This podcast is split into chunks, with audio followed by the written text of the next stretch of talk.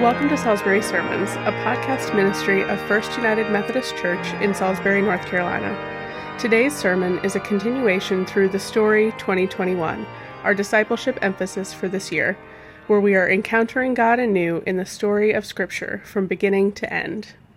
The Gospel lesson from Matthew chapter 6, selected verses beginning with the first. Listen with me for the Word of God. Jesus says, Beware of practicing your piety before others in order to be seen by them, for then you have no reward from your Father in heaven. So, whenever you give alms, do not sound a trumpet before you, as the hypocrites do in the synagogues and in the streets, so that they may be praised by others. Truly, I tell you, they have received their reward. But when you give alms, do not let your left hand know what your right hand is doing so that your alms may be done in secret, and your Father who sees in secret will reward you.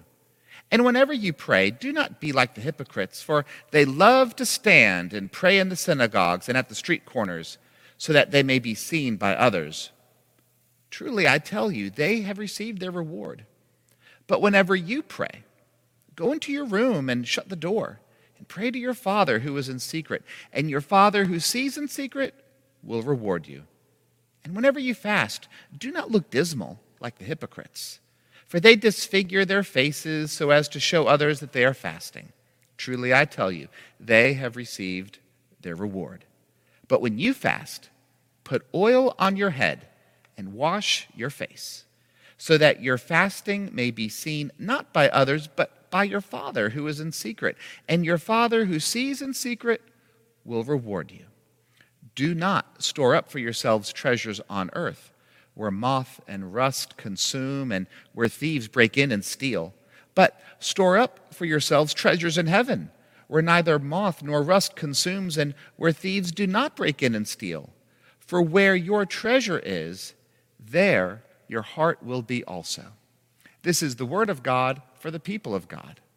Thanks be to God. Let us pray. O Lord, thy word is a lamp unto our feet and a light unto our path. In the name of the Father, and of the Son, and of the Holy Spirit, we pray. Amen.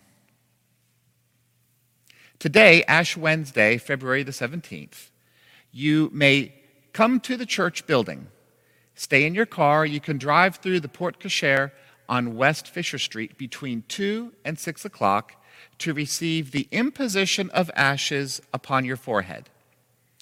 For the sake of COVID precautions, this will be done silently. You will receive the ashes upon your forehead and receive a card that you can take and read and reflect and pray later. Now, if you're watching this video, you are either watching the video as a prelude to coming to receiving your ashes, or you're watching this video after you received your ashes and it's a way for you to reflect upon their meaning, or you're just not able to come to the church. And if that's the case, we certainly understand. We all have different reasons and circumstances that are contributing to our schedule for the day. But this is a particular day.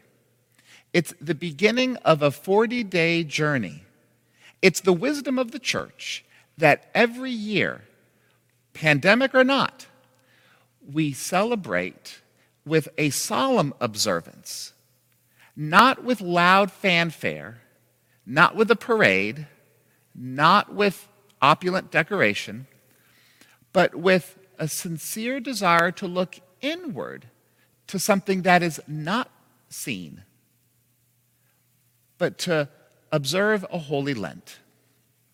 That's the invitation for us. And we remember that from ashes we came, uh, ashes we will return. From dust we came, from dust we shall return. It's a solemn message and one that we need to hear again and again to help guide our hearts and our minds into the season, we remember Jesus' teaching from the Sermon on the Mount, Matthew chapter 6, when Jesus is giving very clear instructions about what it means to go about the religious life with a sense of proper piety. Now, as Methodists in the Wesleyan tradition, we are pietists, meaning we take very seriously a religion of the heart. How is it deep within us? Our, our feelings, our affections. How does it affect us on the inside in ways that simple words or logic, it doesn't do a thing to it, but we just know it to be true because we know it to be true. It's deep within the recesses of our imagination. How is it deep within your heart? I think Jesus' teaching reminds us again of a distinction between transaction and transformation. You may have heard me talk about this before. Perhaps you've read about the distinction between the two terms in some of your reading, or maybe just somewhere else. The difference between transaction and transformation. This is absolutely a theme for us to reflect on on this Ash Wednesday and well into our future. Here's why transaction happens when two people agree I give you this and I take this from you. The other person agrees as well. I give and I take, but I will only take if you give. There's something very self interested about a transaction. There's an eagerness to make something happen because it will benefit both parties, hopefully. But sometimes, as you well know, there are other transactions that uh, aren't even.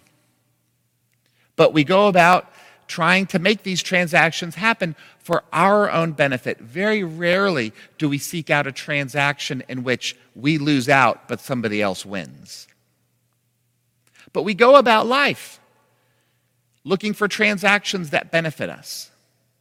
When we purchase things, Sometimes in relationships, we'll say things.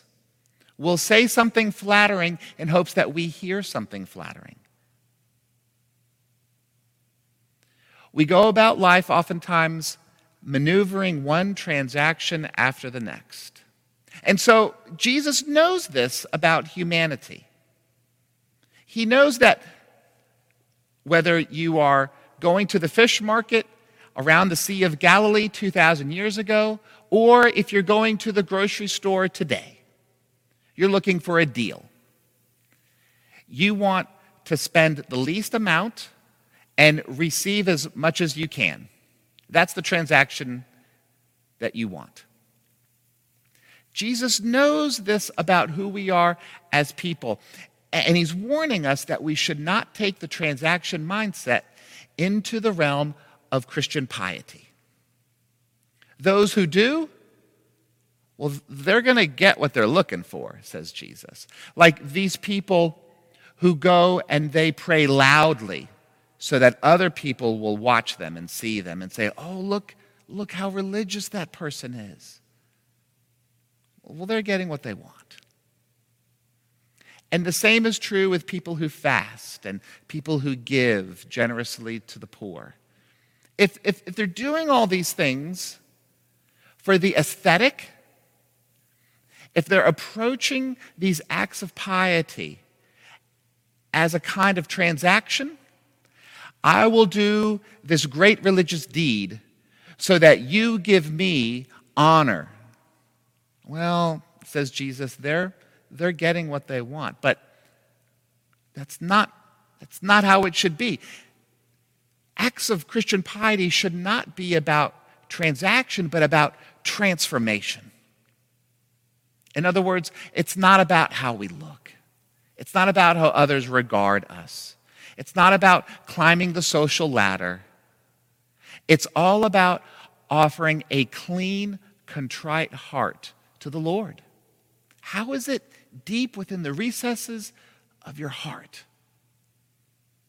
We need to be wrestling with who we truly are so that we can offer who we are to God in prayer, in fasting, in worship, in service to others.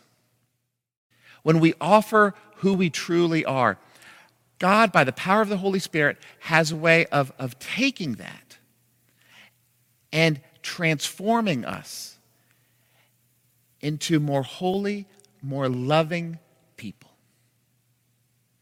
Better equipped to love and to serve in our own community. That's the journey of Lent becoming more holy, becoming more loving of God, becoming more loving of one another. Now, along the way, we may um, get ourselves a little bit dirty.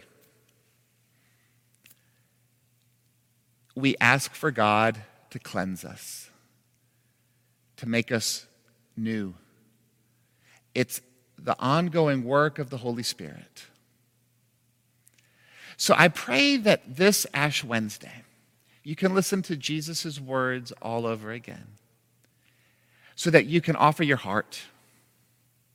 And as the ashes are placed upon your forehead, you can remember not just who you are, but whose you are. You, dear sister and brother, you have come from dust, you shall return to dust. You, dear sister and brother, are saved by the power of God's redeeming, transforming love, made real in Jesus Christ, who came in the fullness of time to offer his life. And in his loving sacrifice on the cross, shows us the kind of love that we offer to one another. Thanks be to God. Amen. Thank you so much for joining us. As always, we ask that you would rate, review, and subscribe to us wherever you get your podcasts, and don't forget to share us with your friends.